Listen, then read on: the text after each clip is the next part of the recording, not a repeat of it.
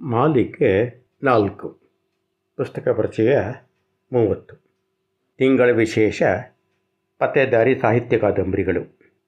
ಪುಸ್ತಕದ ಹೆಸರು ಕರಾಳಗರ್ಭ.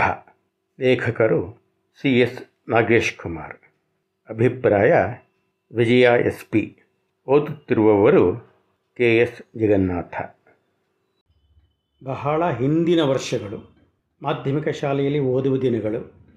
ಮನೆಯಲ್ಲಿ ನಮ್ಮ ತಂದೆ ಯಾವಾಗ ಓದುತ್ತಿದ್ದರೋ ನನಗಂತೂ ನೋಡಿದ ನೆನಪಿಲ್ಲ. ಆದರೆ ಇಂಥ ಪುಸ್ತಕ ಪ್ರೀತಿ ಎಂದರೆ ಆ ಕಾಲದಲ್ಲಿ ಆಗಾಗ ಕೆಲಸದ ನಿಮಿತ್ತ ಬೆಂಗಳೂರು, ಶಿವಮೊಗ್ಗಿಗೆಲ್ಲ ಹೋದವರು ತರುತ್ತಿದ್ದ ಸಾಮಾನು ಲಿಸ್ಟಿನಲ್ಲಿ ಸದಾ ಒಂದೆರಡು ಪುಸ್ತಕ, ಕೆಲವೊಮ್ಮೆ ಹದಿನೈದು ಇಪ್ಪತ್ತು ಹೊಸ ಪುಸ್ತಕಗಳ ಬಂಡಲ್ ಕಾಯಿ ಒಂದು ಇಳಿಸುತ್ತಿದ್ದ ಹಾಗೆ ಊರವರೆಲ್ಲ ಓದಿಕೊಡ್ತೀನಿ ಅಂತ ಕೇಳದೆ ತಾವಾಗೇ ಹಂಚಿಕೊಂಡು ಹೋಗುತ್ತಿದ್ದ ದಿನಗಳು. ಎಷ್ಟೋ ವಾಪಸ್ ಬಂದರೆ ಎಷ್ಟೋ ಬರುತ್ತಿರಲಿಲ್ಲ. ಬಂದವು ಒಂಥರ ದಯನೀಯ ಸ್ಥಿತಿಯಲ್ಲಿ ಇರ್ತಿದ್ದವು. ನಮಗೋ ಪುಸ್ತಕ, ಜೋಪಾನ ಬೆಲೆ ಗೊತ್ತಿರಲಿಲ್ಲ. ಒಟ್ಟಿನಲ್ಲಿ ನಮ್ಮನೆಯಲ್ಲೊಂದು ಲೈಬ್ರರಿಗೆ ಆಗ ನಮ್ಮನೆಯಲ್ಲಿದ್ದ ಹೆಚ್ಚಿನ ಪುಸ್ತಕಗಳು ಎನ್ ನರಸಿಂಹಯ್ಯನವರ ಪತ್ತೇದಾರಿ ಕಾದಂಬರಿಗಳು. ಪುರುಷೋತ್ತಮನ ಸಾಹಸಗಳು. ಕಾಳರಾತ್ರಿಯ ಖದೀಮ. ಅಮಾವಾಸ್ಯೆಯ ಅತಿಥಿ ಇತ್ಯಾದಿ ಇತ್ಯಾದಿ.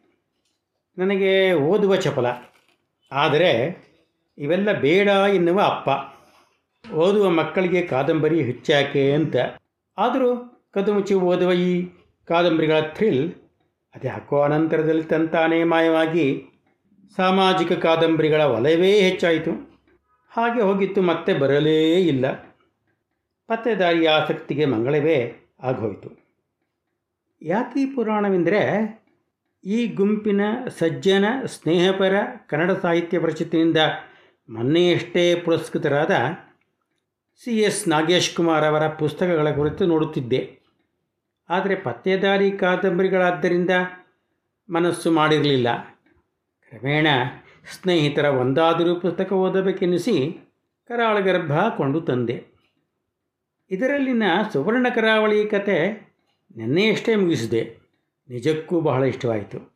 ಅವರ ಬರೆಯುವ ನಿರಾಳ ಶೈಲಿ ಬಹಳವೇ ಮೀಡಿಸಿತು ಆಫ್ರಿಕಾದ ಅಕ್ರಮ ಚಿನ್ನ ಸಾಗಾಣಿಕೆ, ಇಲ್ಲಿಯ ದುರಾಸೆಯ ಮಾಫಿಯಾ ಗ್ಯಾಂಗಿನ ಜಾಲದ ನಡುವೆ ಅಡಗಿಕೊಂಡ ಅಪಾರ ಚಿನ್ನ ಅದನ್ನು ಕೈಗೂಡಿಸಿಕೊಳ್ಳುವ ಅವರ ಯತ್ನಗಳು ಒಂದೆಡೆಯಾದರೆ, ಈ ಸುಳಿವು ಹೇಗೋ ಸಣ್ಣ ತೂತಿನಲ್ಲಿ ಸೋರಿ ಹೋಗಿ ಸರ್ಕಾರದ ಗಮನಕ್ಕೆ ಬಂದಿದೆ.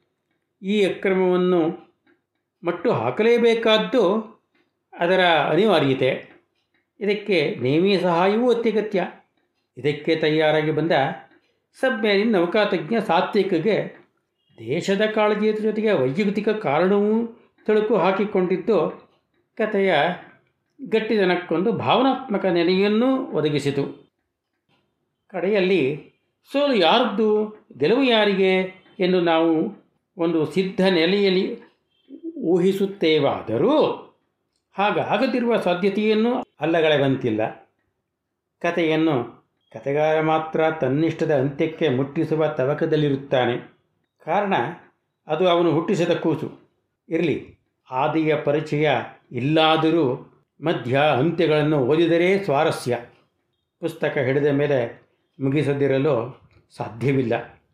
ಹಾಗೆ ಒಳಗೊಳಿಸುತ್ತದೆ ಬರದ ಶೈಲಿ ಒಂದೊಂದು ಪುಟವೂ ಆಸಕ್ತಿಯಿಂದ ಉಳಿಸಿಕೊಳ್ಳುತ್ತದೆ ನನಗಂತೂ ಒಂದು ಥ್ರಿಲ್ಲಿಂಗ್ ಸಿನಿಮಾ ನೋಡುತ್ತಿದ್ದೀನಾ ಎನಿಸುವಂತೆ ಮನದ ಕಣ್ಣಲ್ಲಿ ದೃಶ್ಯಗಳಾಗಿ ಕುಣಿದವು.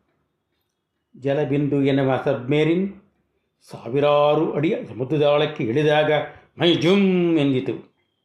ಕಾರಣ, ಆಸ್ಟ್ರೇಲಿಯಾದಲ್ಲಿ ಹೋಗಿದ್ದ ಮಿನಿ ಸಬ್ಮೇರಿನ್ ಯಾನ ಕ್ರೂಸ್ನಲ್ಲಿ ಎಂಟು ದಿನಗಳು ಸಮುದ್ರಯಾನ, ರಾತ್ರಿ ಮಲಗಿದಾಗ ಅದರ ಏರಿಳಿತ ತರುತ್ತಿದ್ದ ಭಯ, ಕಗ್ಗತ್ತಲ ಕಪ್ಪು ನೀರು, ಇವೆಲ್ಲ ಅನುಭವದ ಕಾರಣ. ಇಲ್ಲಿನ ಕತೆ ಓದುತ್ತಾ ನಡೆದಂತೆ ಇವೆಲ್ಲ ಅನಿಸಿಕೆಯಾಗುತ್ತಿತ್ತು.